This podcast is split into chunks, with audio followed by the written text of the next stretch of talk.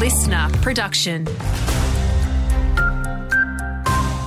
Hey there, Alex Stylianos with you. Traeger M P Robbie Katter says the state government's plan to address overcrowding in Northwest watch houses doesn't work. It comes as youth offenders in the Northwest are being transferred to the South-East due to overcrowding, with capacity at Mount Isa watch houses currently at two hundred nineteen percent. The state government has announced a new facility at Wacol, southwest of Brisbane, to help house some offenders, but stage one won't be complete until twenty twenty-four. M P Robbie Katter says moving offenders offenders to the Southeast won't work. But Cleveland Bay Detention Centre has ninety-five percent recidivism. So that's saying that ninety-five percent of the kids come out just re- commit crimes again. That is a clear indication it doesn't work. It's just making them worse. Massage therapy is not sex work by any definition. That's according to the C E O of Massage and Myotherapy Australia. Ann Davies says with Queensland moving to decriminalise sex work, the massage industry needs to be protected as well. Massage therapy is used as a camouflage for illegal sex work, fraud and human trafficking, and the evidence is quite clear on that. Through decriminalisation, we want to ensure that sex work cannot be advertised as massage.